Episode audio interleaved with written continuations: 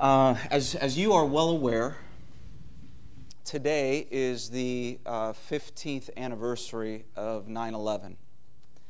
And as I shared with you last Sunday, we have uh, a unique and special opportunity to, um, to welcome and hear from a man, uh, to welcome both he and his wife, and then hear from uh, a man who uh, who happened to be there uh, in New York City at the moments of that, uh, uh, those tragic uh, attacks.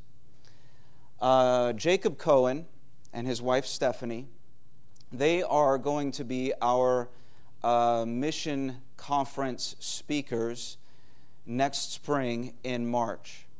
And as I got to learn a little bit more about them, uh, I had the opportunity to sit down with Jacob a couple weeks ago over a cup of coffee, and I learned that he came to the Lord uh, uh, at 26 years old. Uh, born and raised in Israel, uh, came to saw Jesus as Messiah, can see now how the Lord was revealing himself to him for many, many years, even as a young boy. And at 26 years old, came to profess Jesus as the Christ. Uh, I don't want to. I want to allow him room to to share his own story, but I will tell you that that both he and Stephanie are just dear, dear believers in God, and um, and Jacob has an obvious love for the Lord, love for the gospel, and a, a really a compelling love for the lost. Um, he has also served as a police chaplain, which, just by the very nature of that work, means that he is obviously gifted in ways of mercy and compassion and tenderness. And so I just want to um, introduce to you uh, Mr. Jacob Cohen as he comes and shares a bit of his testimony with us.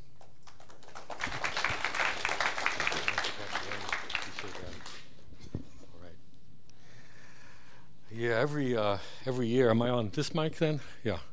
Every year, as we approach uh, September 11th, uh, this certain wave of emotion and a very disconcerting wave of emotion uh, comes over me and effortlessly it just sucks me into the vortex. Uh, even if I'm not listening or watching to TV or I try to avoid it completely, uh, it doesn't matter. You know, you, your body is like a clock, you know, and it goes off. And around the end of August, uh, beginning of September, I find myself uh, standing a, on that mound of the South Tower where I spent countless hours. And so I want to apologize in advance as I recall these events and testify to what I saw with my own eyes. You know, I, I, I like the idea of leaving Jeremiah as the weeping prophet. I don't want to be the weeping prophet, but a lot of times I get embarrassed because I cry over these things, and it's just how it is. You know, the World Trade Center had uh, 71 escalators. It had 254 elevators, which made between four and 500 trips a day each. It had um, uh, six emergency generators, enough to power 4,000 suburban homes and the water from the Hudson River was pumped into it to cool the air conditioning system, which was uh, approximately the size of a battleship, just to give you an idea of the, of the enormity of, this, of these buildings. Uh, Stephanie and I landed in New York City on vacation on September 10th of 2001. And there was a little bit of jet lag going on, and our flight was delayed. And uh, so we landed about 10 p.m. Uh, Monday night, and we were planning to go down to uh, to right not too far from the World Trade Center site, about a quarter of a mile away, um, uh, earlier that morning. But we were so tired, we decided to sleep in and just skip it and go in the afternoon or maybe late morning. Now, just to give you an idea, we were eight miles from ground zero, and we were about one mile or so from the Hudson River. And if you recall, the hijackers followed the Hudson River in order to crash into the uh, World Trade Center. You can't miss it; it's a you know straight run. So Tuesday morning, now I am asleep. I mean, just a, a rock sleep uh, because of the insomnia, and we didn't get. We were watching. We were watching a movie on TV. Actually, we were watching Young Frankenstein, two in the morning. So I didn't get to sleep until 2, 2.30, somewhere around there. And Tuesday morning, this jet flies overhead at about 1,000 feet above me, above us. And again, we were eight miles from ground zero. And it sounded like it was going to crash into the area. And it woke me up, and I thought, first I thought, are they trying to make an emergency landing? And I thought, it, something's wrong because LaGuardia is this way, and they're heading, they're heading, uh, uh, they're heading south. It, it, didn't make sense. And I was so tired and I was so groggy, I just kind of, uh, uh kind of threw up a prayer. I looked at the clock. It was 8.40 something, way too early to get up for vacation. I went back to sleep, and about three minutes later, Stephanie comes downstairs and wakes me up and tells me that the plane just crashed into the World Trade Center. And a lot of thoughts flew through, flew through my head. You know, maybe this is an accident. Could it be the plane that I just went over? That's too horrible to think of, you know? And when we turned the TV on, I saw the amount of black smoke, and I know that this was not a Cessna, it was not a small plane. And of course, I thought, like everybody else, I started thinking, did they come back to finish off the job they, they started in 1993 when the world uh, bomb was placed in the World Trade Center in a truck? And, you know, because I was born in Israel, uh, I came here to the States when I was young, but I was born in Israel. I kind of think like an Israeli in this way. And I know that one thing they do in the Middle East is they detonate one bomb and then they wait about 10, 15 minutes and then they detonate the second bomb in order to kill more people, you know, people who come in to help, um, first responders and the like. So all these thoughts are kind of going through my head, and as these things are racing through my mind, um, I, we watched the, uh, the, the, next plane hit the, uh, the, hit the South Tower. And of course, at that point, we all knew that this was purposeful, it was a terrorist attack. The one thing I regret uh, to this day is I did not bring my police ID. At that time, I worked with the sheriff's office um, in El Dorado County, so I was a police chaplain. I had police ID. I did not bring it. I purposefully left it behind, thinking, you know, God forbid I lose your ID. Explain that to the sheriff, how you lost your ID in, in New York somewhere, you know. So I left it behind in California. And because of that, I was not able to come immediately to the site. And um, so I was home watching on TV, what you all saw on TV as well, but I was just, uh, we were just closer. We were seven or eight miles away. And we could actually, you could actually see the smoke from where we were, just to give you an idea of. Uh, so I, essentially, I volunteered. I found a command post in Yonkers Raceway. I volunteered. There was a Red Cross leaving for the World Trade Center. I told the lieutenant in charge, I said to him, listen, I'm not just some kind of lunatic who likes to see blood and gore. This is my job back in California. I'm a police chaplain. Uh, because remember, at that time, we didn't know what was going on, and the fear was that uh, other terrorists would lob grenades into crowds. We had no idea what was going to go, on, what was happening. Now, looking back, we know, but now at that time, we didn't know. So he denied me access. A Red, tr- Cross, uh, Red Cross truck was leaving, and I said, "Hey, he's going down there. Can I hop on?" He said, "No." He said, "Go home, uh, make some calls." Well, who do you call when two planes hit uh, two skyscrapers. Who do you call exactly? I'm not really sure. So I don't know. I called the Red Cross. The phone lines, the hard lines, landlines were tied into the North Tower, so the landlines were dead, and the uh, the uh, cell phones were so busy because everybody was calling that it took like 15 or 20 redials uh, for you to get across. And when you do, when I got across to the Red Cross, I got an answering machine. You know what I mean? It was like, hey, what do you do exactly? Well, the next day I began to visit fire stations and uh, police precincts. And it was such a nightmare. Every fire station uh, we went to, there were between five and eight and 12 firemen who had uh, died in the attack. Um, and the, the men, the firemen, were doing, you know, like 15 hours work, and then they would come and sleep a little bit and go back. And they had this uh, war weary look, that thousand yard stare, they call it, where you're not looking at anything, you're just kind of staring off uh, at, a, at a distance, you know, uh, just a shock.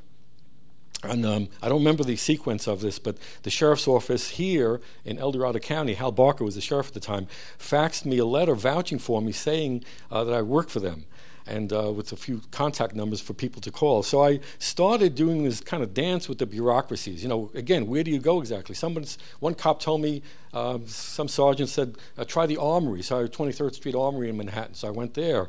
And then they said, uh, we don't know what to do with you. You know, go to, there's a ship, uh, uh, there's a uh, Navy ship, hospital ship that came in Pier 95. Maybe you should go there. So I was really getting frustrated, but at the same time, I was on buses with people who were also uh, were at in uh, in the attack at, at, ground zero during the attack itself.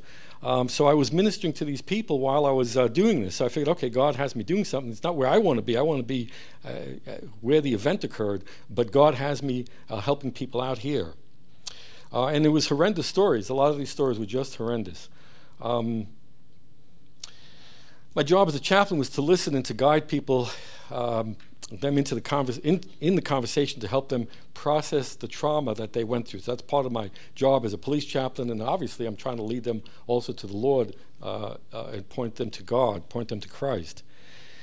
Uh, it was really some of the things just stand out of my mind. There were signs all over. Remember, uh, missing since 9 11, all the pictures all over Manhattan, everywhere. Everywhere you looked, it was posted all over the place. And most of these people, it took us a few days to realize that the people who didn't make it out on Tuesday morning did not make it out. They were all dead. And it took us a little bit of time to. Uh, I, I, remember by Thursday we were thinking, we were kind of thinking this out loud because they were saying one thing on TV, and you saw the hospitals, and they were there was nobody coming in. They weren't rushing a lot of people in. They got some uh, early on, but that was it. And so we started thinking, you know, th- this is this is becoming recovery. This is not rescue anymore. Uh, so on my way out of Pier 95, went to Pier 95, the Red Cross, the uh, the, the hospital uh, the boat hospital was, was there, the hospital at the ship. And uh, again, they said, oh, we don't know, you know, go, we're not sure where to send you. So I'm walking out of there, and I, I saw this guy, just give, kind of give you an idea. I saw this guy, and he looked, uh, he looked pretty sad, and he was alone. Everybody else was talking uh, to each other. He was alone, so I came up to him. I thought maybe he was a volunteer. I wanted to encourage him in his work. And uh, so he said, no, he's not a volunteer. He, uh, he drove, he and his wife drove from Detroit and he has a son, he said, and he described how his son was so excited. This was his first job out of college, and he was on the 86th floor. There's a company that lost everyone, and he was part of that company. And I asked him, at that time, of course, we didn't know. You know, we, were, well, we knew, but we didn't know. But I asked him if it would be correct to say he was expecting the worst, but hoping for the best. He said, yeah. And, and later on, I found out that everybody was lost in that company, everybody died. Uh, a few days later, I had a, um, that uh, fax letter in my hand and uh, someone told me to go to St. Paul's Chapel downtown. I thought, okay. So I went to St. Paul's Chapel with my fax uh, affidavit, practically, of, uh, that I'm really a police chaplain. Um, and so I went there, and Father Harris, who was in charge, when I told him I was here to serve, he said, Yeah, we could do it. Uh, come on in. And there were, you remember, St. Paul's Chapel was kind of a mass unit for, uh, for the it gave uh, workers some respite. It gave me and other chaplains an opportunity to minister to these folks who are uh, the first responders. And they had uh, tons of, mount, literally mountains of band aids and eye drops.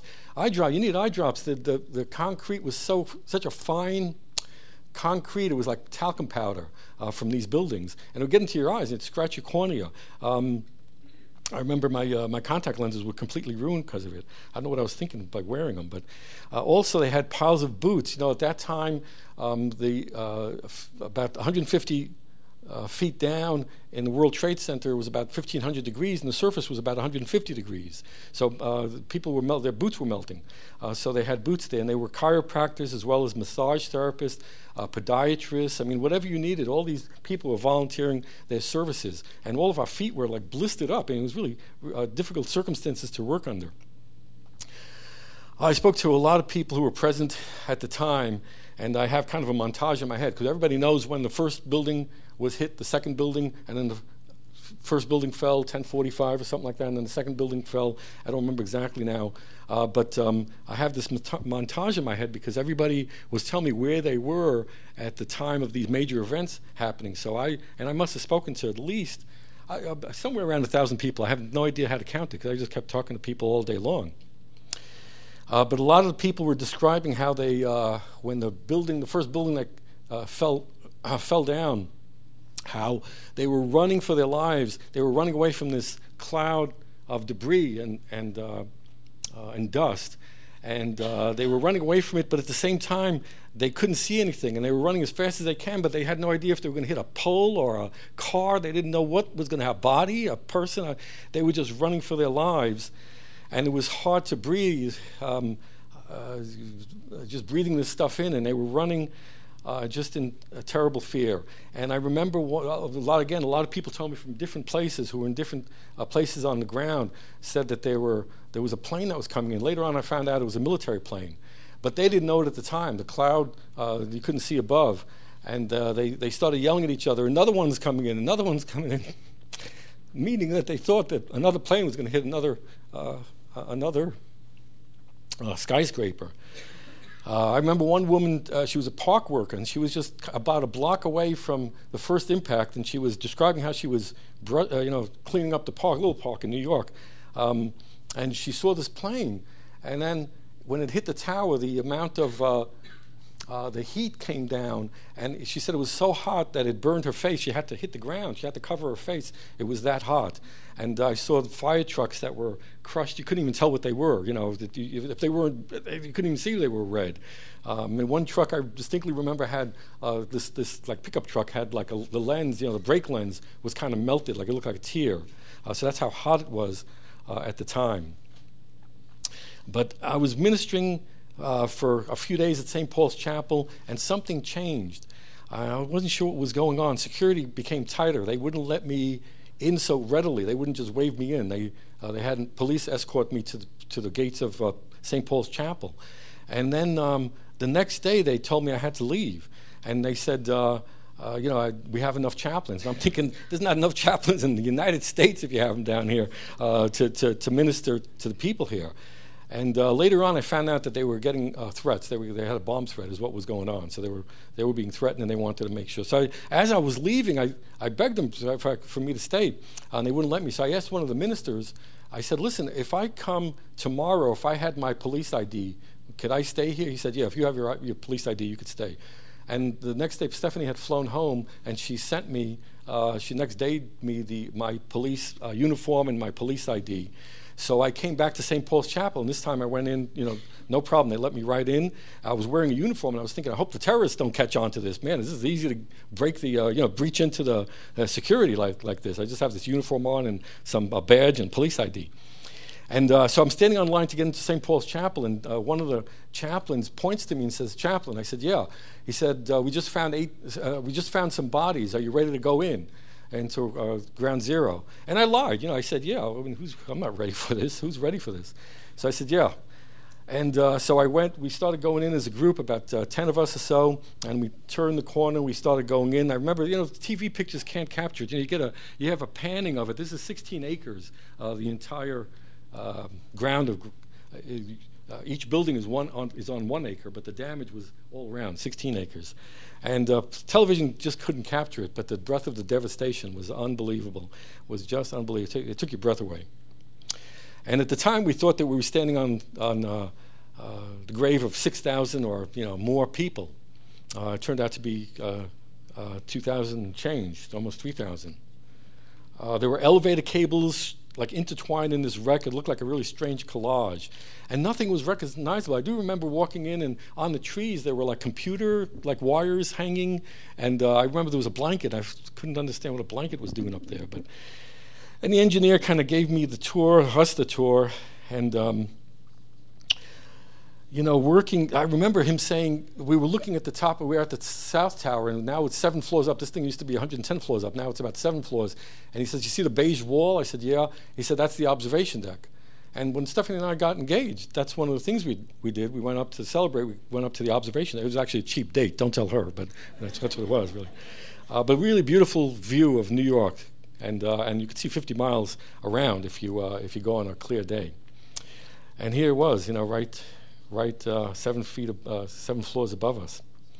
Uh, working at the site uh, was a thousand shocks a day. There was a certain pattern developed. It never seemed normal, no matter how many times we went through this. They, the, the, uh, uh, the construction workers would put a hole in these beams on top, and the, they would put a hook on the beam, and the crane operator would lift the beam up, and the cops or police, police or firemen, depending on who was they suspected was found uh, would send the dogs in and to verify if there's a body there, cadaver dogs, and they would verify it, and then um, they would come in and dig by hand, and then they would come. Uh, the firemen or police would come uh, with a stretcher, and they would put, um, you know, with hazard bags and and really buckets, and they would put the remains on a stretcher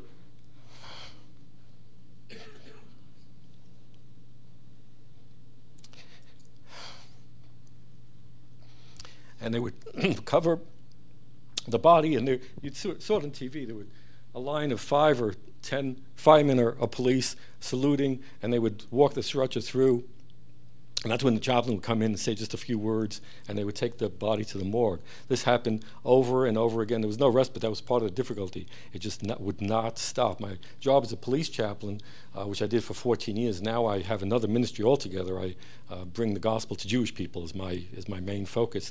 But uh, I had, when I was a police chaplain, there was a certain respite to it. Yeah, I'd have terrible things I would respond to suicide, homicide, whatever, fatality. Uh, but there would be a few days at least, maybe sometimes a week or two before the next one occurs. This was just constant. They would constantly find bodies. There were more uh, survivors uh, to, to minister to. Brothers were looking for brothers, sons for sons. You know, this is uh, New York NYPD, and the fire department is a family kind of uh, tradition. You know, uh, I remember one time where there was a, one fireman who was looking for his fire uh, father, who was a fire chief, and amazingly we found his his body hole, which was really something. But um, uh, one time, well, this kind of encapsulates the, a lot of what I saw. One time, I was offering drinks to people, you know, just water, bottle of water, and there was this one woman who was just sitting near the north tower, looking down to the south tower, and there was just something about her look. So, I came up to her and offered her a drink. She, uh, I don't think she even took the drink, but we started, I started talking to her. And essentially, she described where she was during the fir- when the first tower to collapse collapsed. She was there, and she happened there was a court uh, date so that she was there. And she was describing how this, they started running because the building was collapsing and this black cloud was coming at them. And so she started describing how she was running. She pointed to the building, and she, what she did was she ran into this, tried to run into this building with a revolving door. And she was describing how she was pushing as hard as she can. The cloud was coming. She was pushing it, and she couldn't get anywhere. And then she turns to her, her left, and she sees there's another guy pushing. So they kind of coordinated, and they both got into the building as the cloud passed through them. And um, she described a lot of the scenes that she saw, the, the people jumping off the buildings and everything that we saw on TV, she was there for. And at a certain point, she says to me, she says, my brother's in, my brother's in the South Tower. Uh, he's a fireman. And I'm telling you, at that point, I wanted to run away screaming. You know, I, I, I thank you very much. Goodbye. I'll pray for you, you know. Uh, but I knew I was I couldn't do that, and I was afraid to ask. So, but I asked her, uh, "You say your brother is in there? He's a fireman. Do you mean he's doing recovery work?" And she said, "No, no. He was, he's dead. He's uh, his body's there in the south tower. He was climbing the building when it fell." And she was describing how she would keep crying and she couldn't stop crying. And I uh, comforted her by telling, "Listen, I, I don't, I haven't lost, I haven't lost anyone. I can't stop crying. I'd be worried about you if you if you didn't cry, you know." But uh, so that's, um, it, ju- it, just did not stop. It just did not stop. What I'd like to do is uh, do a silent memorial, a moment of silence. If you could all uh, rise, please. And we have a flag there, that's good. And um, I just want to describe to you, you know, on that day, you, when you were listening to TV, you may have heard this. In the background, there were these strange alarm sounds uh, at various times uh, for various stations. Not all of them had it. These alarms were going off. And at the time, I didn't, it didn't sound like car alarms. I mean, but I thought maybe the cloud, this dust kind of made it sound car alarms funny. That's not what was happening. If you're not familiar with it, uh, firemen wear something called a pass alarm. A pass alarm is when a fireman goes down, he passes out, this alarm goes off because there's smoke and clouds, and you know, I mean, you can't see anything. So this uh, alarm goes off to let the other people know that the, that he's down. What you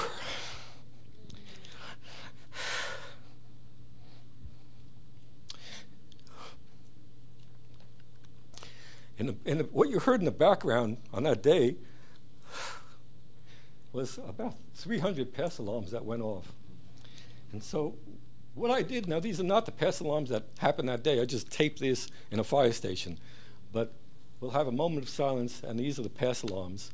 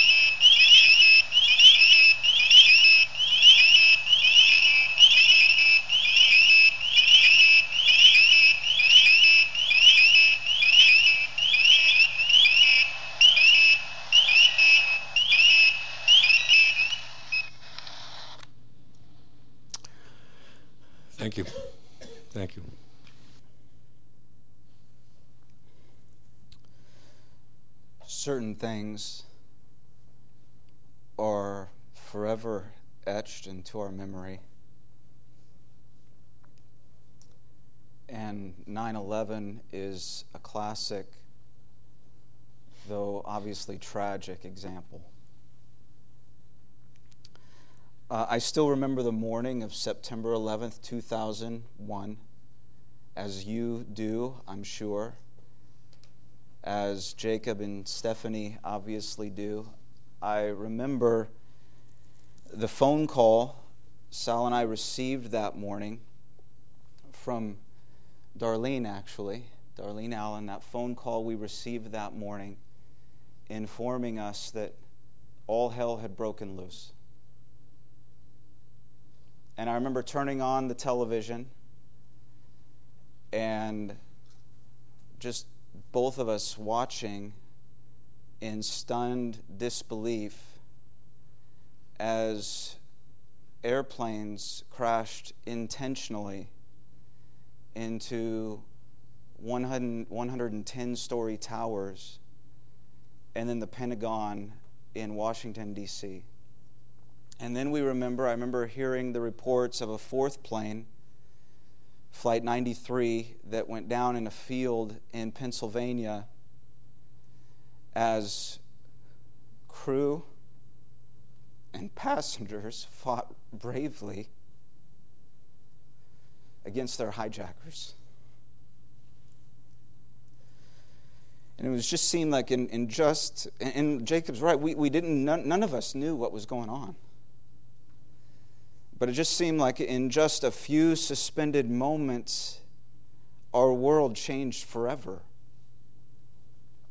And its effects obviously still linger today. And so, what have we, what did we learn that morning? And what are we, what are we still learning? In the days that follow, you may recall that that people across the nation promised to never forget. But what exactly should we remember?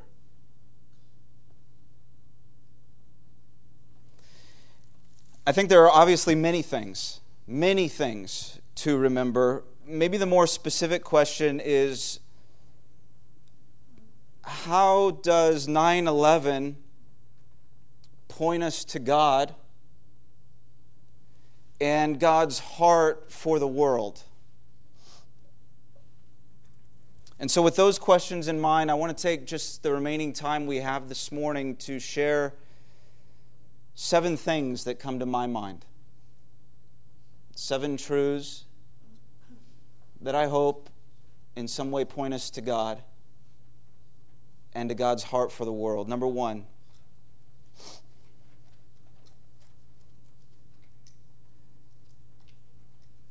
we need to remember, people, we need to remember that life is a gift,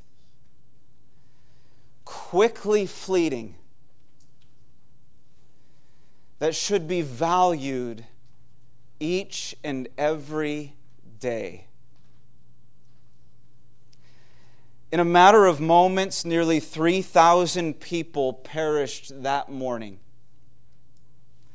each one survived by various family and friends. Each life had touched so many more lives. Husbands were left without wives, and wives without husbands. Children were left without parents, and parents without children. Grandparents, brothers, sisters, aunts, uncles, nieces, nephews, cousins, neighbors, friends. Countless lives were forever changed, and by this I think we're reminded of that which is unchanged that life is a gift to be greatly valued. We are not machines to be replaced with newer models. We are personal creations of God, made in God's image, which means that our very personhood has tremendous value. Humanity is the crown of God's creation. And as awesome and breathtaking as the created world is, and it is, right? We have all been, we've all had those moments when our breath is taken away as we behold the beauty of our created world. It is awesome and breathtaking as our created world is, the scriptures say that God Himself took even more pleasure in creating man and woman. What is man that you are mindful of him? David amazed.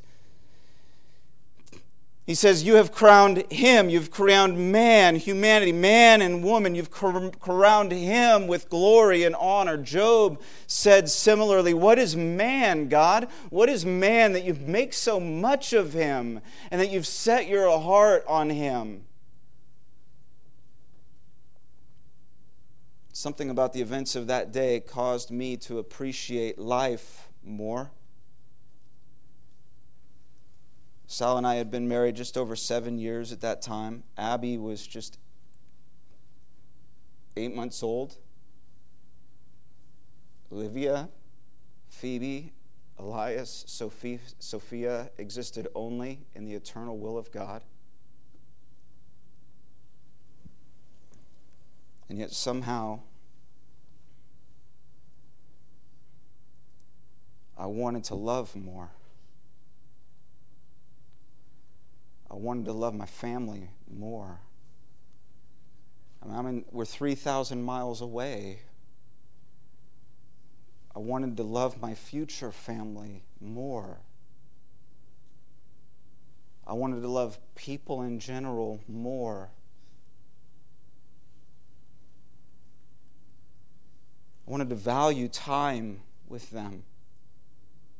My extended family, my friends, my neighbors forced to take stock of my life. We all were.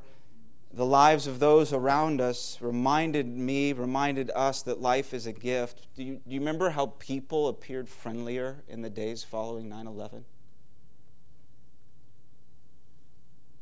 People everywhere. Everyone was everyone's friend, it seemed. On the street, the grocery store, the restaurant, whatever barriers stood before us, whatever barriers stood before us, race, economics, uh, uh, opinions, politics, whatever barriers stood before us before, just even a day or two before, whatever barrier had seemingly come down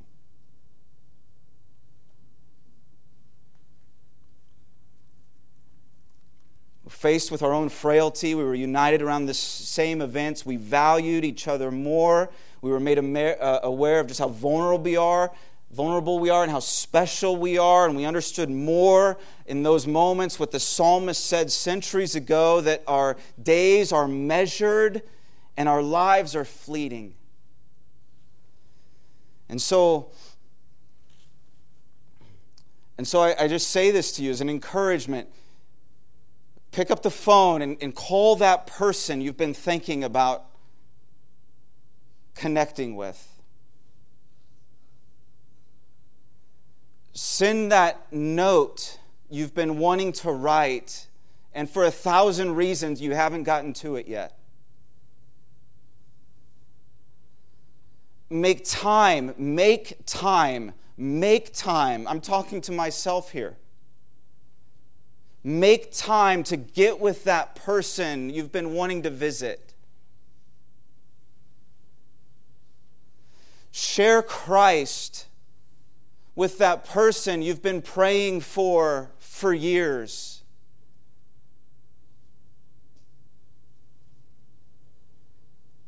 Or that person, share Christ with that person you just met last week or that person you're going to meet today or sometime this week. Tomorrow, we know this, right? Tomorrow is not promised to us, not in this life. People matter. Life is short, a gift to be valued each day. Number two. Remember that the temporal is only temporary. The temporal is only temporary. I was a youth pastor then. And at that time, we met each week in the living room of some dear friends who had partnered with me in ministering to our teens. And of course, I broke from our, our typical Wednesday plan to instead process with the students what they were thinking and feeling about the events of the previous day. And so on September 12th, students and parents and adult volunteers met together in this living room, crowded living room, to process together. And what became plain to us all is that no one cared much about temporal things. No one cared about the buildings themselves. No one cared about the planes themselves. No one cared about the cost of replacing or repairing these things, though it numbered in the tens of millions. No one really cared about money at all or material possessions, certainly not in those initial moments. For students, for students, the homecoming dance, which is such a highlight, right? Such a highlight. The homecoming dance and who was going with whom didn't matter as much. Winning football games against crosstown rivals didn't matter as much. Even the adults present, this was so good, it was so rich. Even the adults present confessed that their petty little squabbles among friends or family members just didn't matter that much.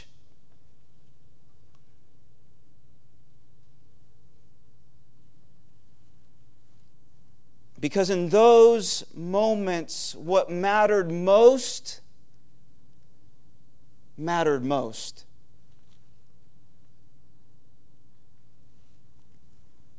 The eternal things, the lasting things occupied our conversation that night, and together we spoke of reprioritizing our priorities. You know, Jesus said to lay up treasures in heaven. He said that earthly treasures are easily destroyed or stolen. They're temporal, but heavenly treasure is never destroyed eh, or never taken by force. And then he said, For where your treasure is, where your treasure is, there your heart will be as well. Where your treasure, if my treasure's there, there my heart will be as well. And the principle here, this guiding truth here, is that the heart uh, will naturally pursue that which it treasures. So often, our problem is that we try to satisfy the longings of our heart with things that cannot satisfy. We're told the scriptures say that God has put eternity within our hearts, and yet we're trying to stuff our hearts with temporal things.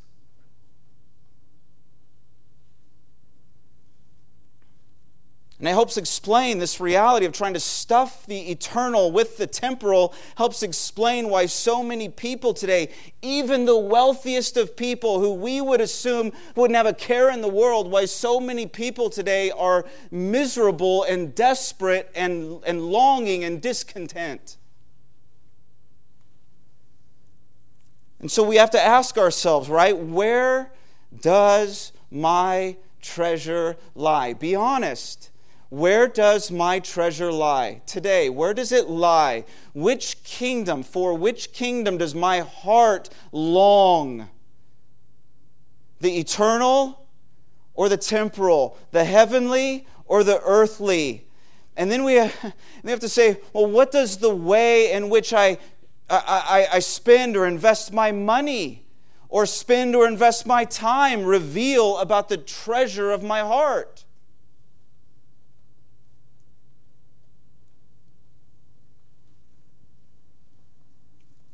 Temporal is only temporary, while the eternal endures forever. And on a related note, number three, remember to hope for heaven as never before. You know, amidst all this talk, uh, especially in those days and years, amidst all this talk of homeland security in the 15 years since 9 11, isn't it true that we've realized how elusive security is and how insecure we really are?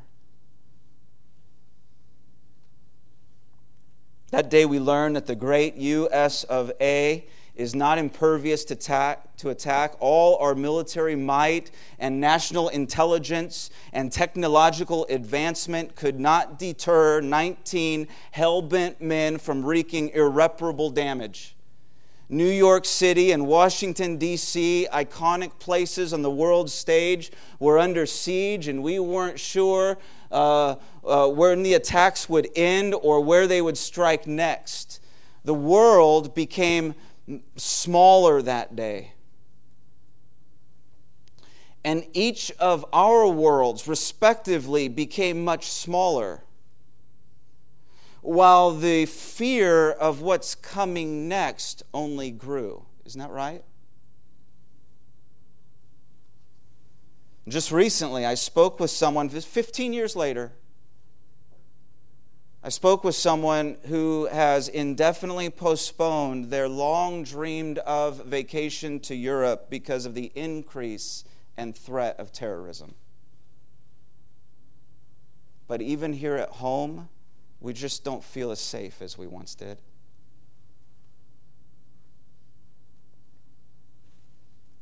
And from all from this earthly insecurity, I think should, should arise a longing for heaven. Wouldn't that be God's heart for us this morning? A longing for heaven. Hebrews 13, 14 states, For here, here, this world, the earthly, here we have no lasting city we have no lasting city.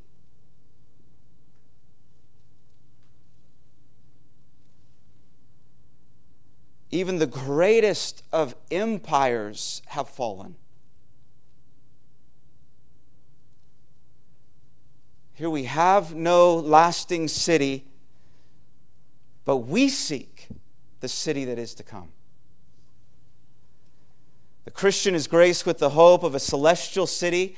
God is its builder and keeper, and God assures his people that this heavenly city is their heavenly city too. Those who trust in the Lord are heirs to this city, a kingdom, we're told, that cannot be shaken. You see, I think the fires of our heavenly hope are kindled and stoked and fanned to flame as we realize that this world, as wonderful as it is at times, cannot offer the peace we so desire and need. And so remember to hope for heaven as never before. Fourthly, remember that sin and evil is alive and deadly. Remember that sin and evil is alive and deadly. I think the many horrific images from 9 11, if we take kind of just the big picture view, picture the depths of human depravity. The, the depths of sin and selfish ambition were on full display, and in this, if we're wise and willing enough to look, we catch a glimpse into our own sinful ambitions and their fatal consequences? Are we willing to look? Because we're at the very intersection where my pursuit of my self centered ideals bump up against your pursuit of your self centered ideals, we have conflict. And where there is conflict, there is a struggle for power. And where there are power struggles, there are casualties left in the wake. It may be a loss of life, or loss of freedom, or a loss of friendship, or a whole host of other losses. Listen, it happens on the macro level between nations, and it happens also on the micro level between people. And behind this, depravity uh, exists demonic forces. The scriptures tell of a war that rages that's not of an earthly nature. It's not man against man or nation against nation, but a war against the principalities of darkness. It's a spiritual battle. The Bible speaks of the devil and his devilish schemes, saying, We do not wrestle against flesh and blood, but against the rulers against the authorities, against the cosmic powers over this present darkness, against the spiritual forces of evil in the heavenly places. And so we must open our eyes, loved ones, to see that Satan is real and he plays us for the full and he conspires against us. He plays upon our sinful inclinations to rebel against God and against all that is good. And we have an example of this in Luke chapter 22. We're told that, that in that chapter, Satan, or at that time, Satan, we're, we're told, entered into Judas. And then Judas went and conferred with the authorities on how to betray Jesus. Satan manipulated Judas even as Judas became a willing player in his wicked schemes. And that's what we saw on 9 11 as the principalities of darkness played upon human sin by arousing the innate depravity of an enemy dead set against us. But we must realize that it hits home for me and for you, for each one of us, because we must realize that sin, human sin, your sin, my sin, the sin of others, it always brings death. Always. Every single time.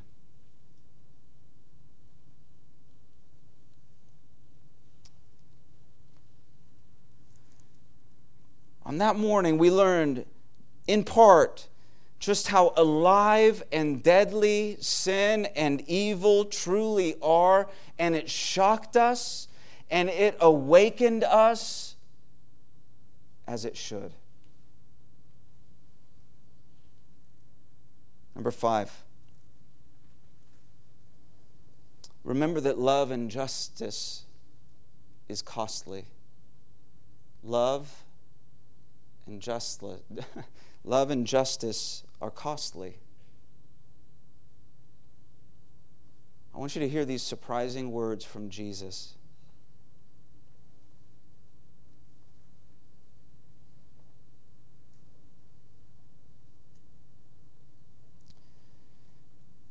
You have heard that it was said, You shall love your neighbor and hate your enemy. But no, no, no, no. I say to you,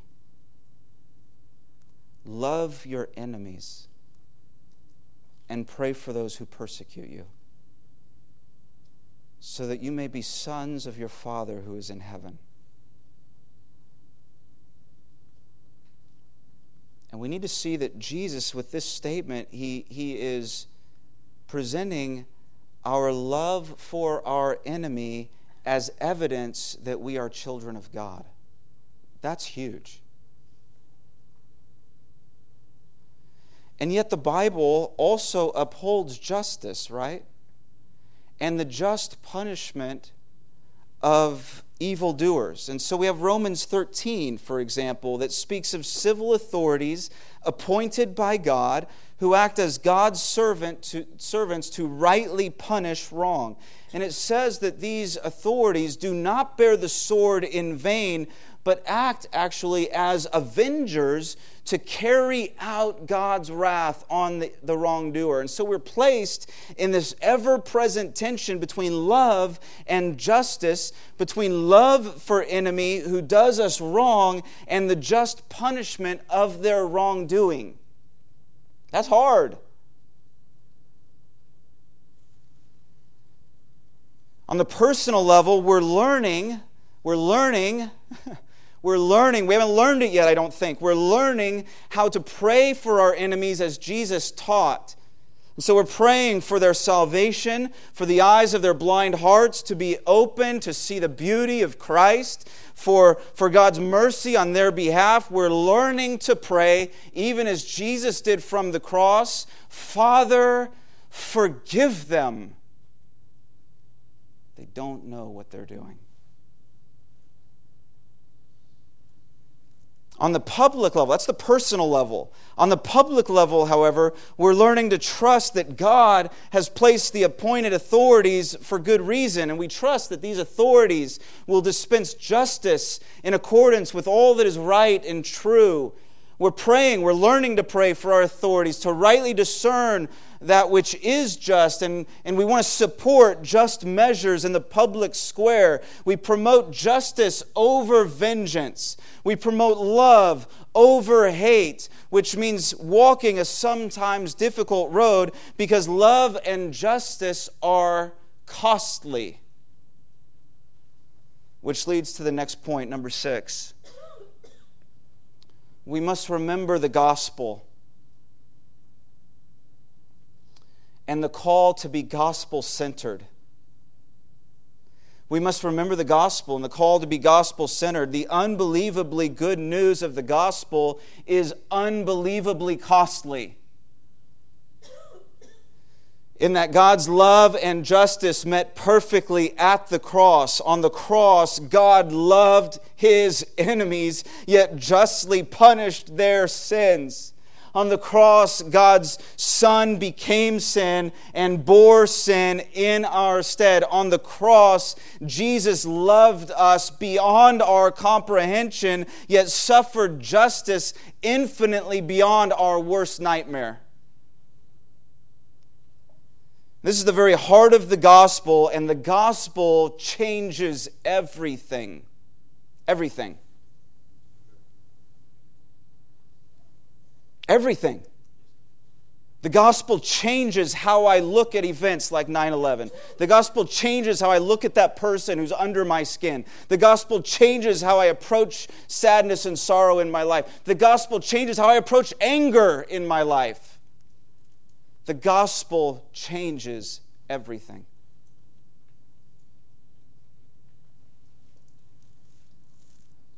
Paul wrote in 2 Corinthians, the love of Christ controls us. He could say that. He could say that. I want us to say that. The love of Christ controls us. Because one has died for all. And he died for all so that those who live might no longer live for themselves, but for him who for their sake died and was raised. You know, we sometimes speak of reaching the end of ourselves, of hitting rock bottom before seeing our need of God. Because isn't it true that it's, that it's often in the rubble of our sinful ambitions of living for ourselves, as Paul says there in 2 Corinthians. It's often in the rubble of living for ourselves, our sinful ambitions, where we meet a Savior who has come not to condemn us, but rescue us. In some ways, I want to make sure I, I try to communicate this clearly. In no way am I trying to lessen or belittle the, the obvious impact of 9 11. That stands on its own. But in some ways, we have all experienced. I'm talking about in our little world, in your world, in your, in your life, in your life. We've all experienced in some way 9 11 like moments. Where in those moments, your world comes crashing down around you and it exposes you and it magnifies your need for something more, something greater, someone greater. And the gospel emerges from the rubble of those personal sized ground zeros, if you will, and it pierces the haze and smoke and ash of our rock bottom experiences with the light of Jesus Christ.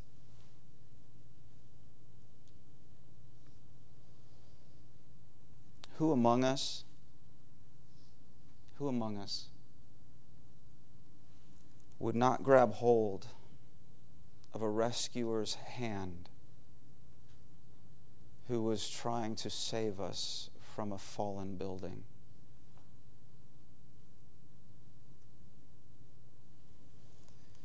Who among us would not welcome life when death seems so near? And so, to person after person after person, and to the persons in your life, the gospel says you cannot do it on your own. You need help. You need a Savior. You need a rescuer. The weight is too heavy. You're trapped and you can't get out on your own. You need help. You need a rescuer. You need a Savior. You need the Savior. Whatever your situation is today, and again, I'm, I'm just I'm urging you to think also of the situation of the situations of those in your life. Whatever the situation today, do not delay in grabbing hold of the gospel of God and of God Himself, and remember always to be gospel centered. And then, seventh and finally,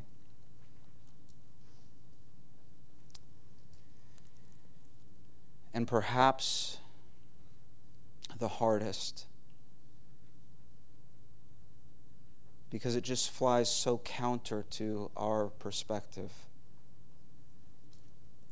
Remember that God is sovereign still and good all the time.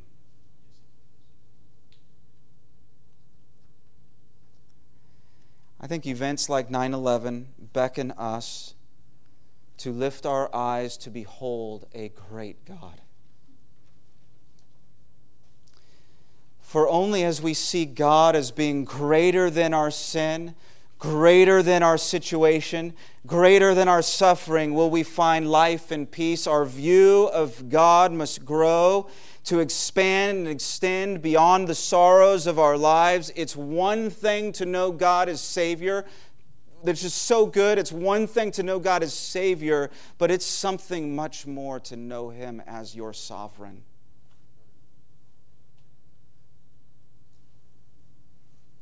like Joseph in Egypt, who for years languished in prison unjustly, only to become prime minister of that once mighty nation, we must humbly recognize that God governs our lives, God governs our world in similar fashion today, even in and through the sin of the wicked. It doesn't mean that God uh, takes sinners off the hook, they're held accountable. It doesn't mean that God causes sin, He does not. It does mean that God is not thwarted by it.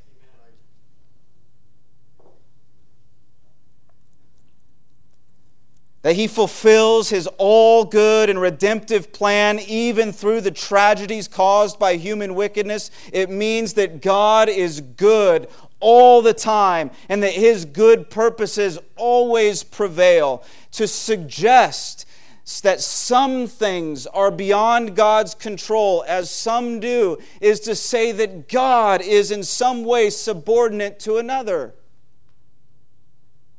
to suggest that God only reacts to things. Oh, this happened? What am I going to do? To suggest that God only reacts to things instead of rules over all things, be- belittles his ability and belies our confidence in him.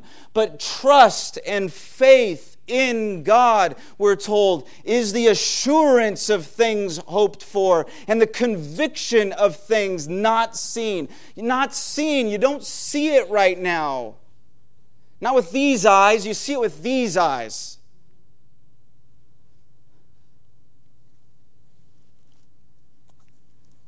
And so, so I, I, want, and I want for you, I want us to increase, I, I desire, God, I desire the increase of my confidence in you. I, there are times where my confidence wanes, and I wonder, what are you up to and why? So, God, I just desire the increase of my confidence in you.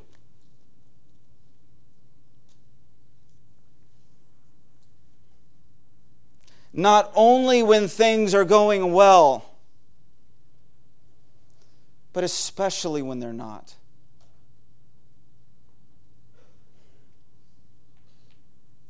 Because if God is for us, who can be against us?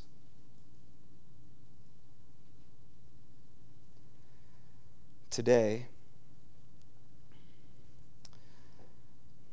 I, I, was going to I'm closing now. Thank you for your patience. T- today, I was going to try to throw some pictures on the screen. I just didn't have the time to put it together. Maybe you can do this on your own. Today, the ugly effects of 9 11 look much different than they did 15 years ago. Ground Zero, as, as horrific as it looked then,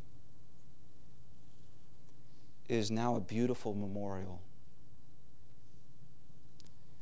which was dedicated and open to the public on the 10 year anniversary five years ago. And so you can see pictures. There are just lush green trees that now grow on that hallowed ground. There are these beautiful recessed pools and waterfalls that flow into the pools that mark the footprints of the Twin Towers. The names of those who were killed were engraved in remembrance. There's this incredible museum. You can even take, I think, like a, a, a virtual tour online. This incredible museum that details what happened and what has happened since. My understanding, I, I, I don't know the full, I don't know the facts about this, but my understanding is once a year, I think today, there are these blue lights that are projected up into the sky that give this just incredible picture as if the towers were still there.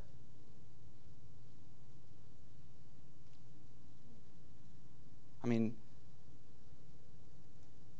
amazing beauty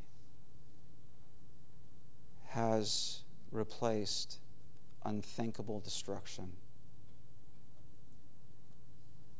And I have to ask, we have to ask, if finite, if flesh and blood, if finite artists and architects can bring beauty from the ashes of ground zero, just imagine the beauty that God will bring from the ash heap of a fallen world.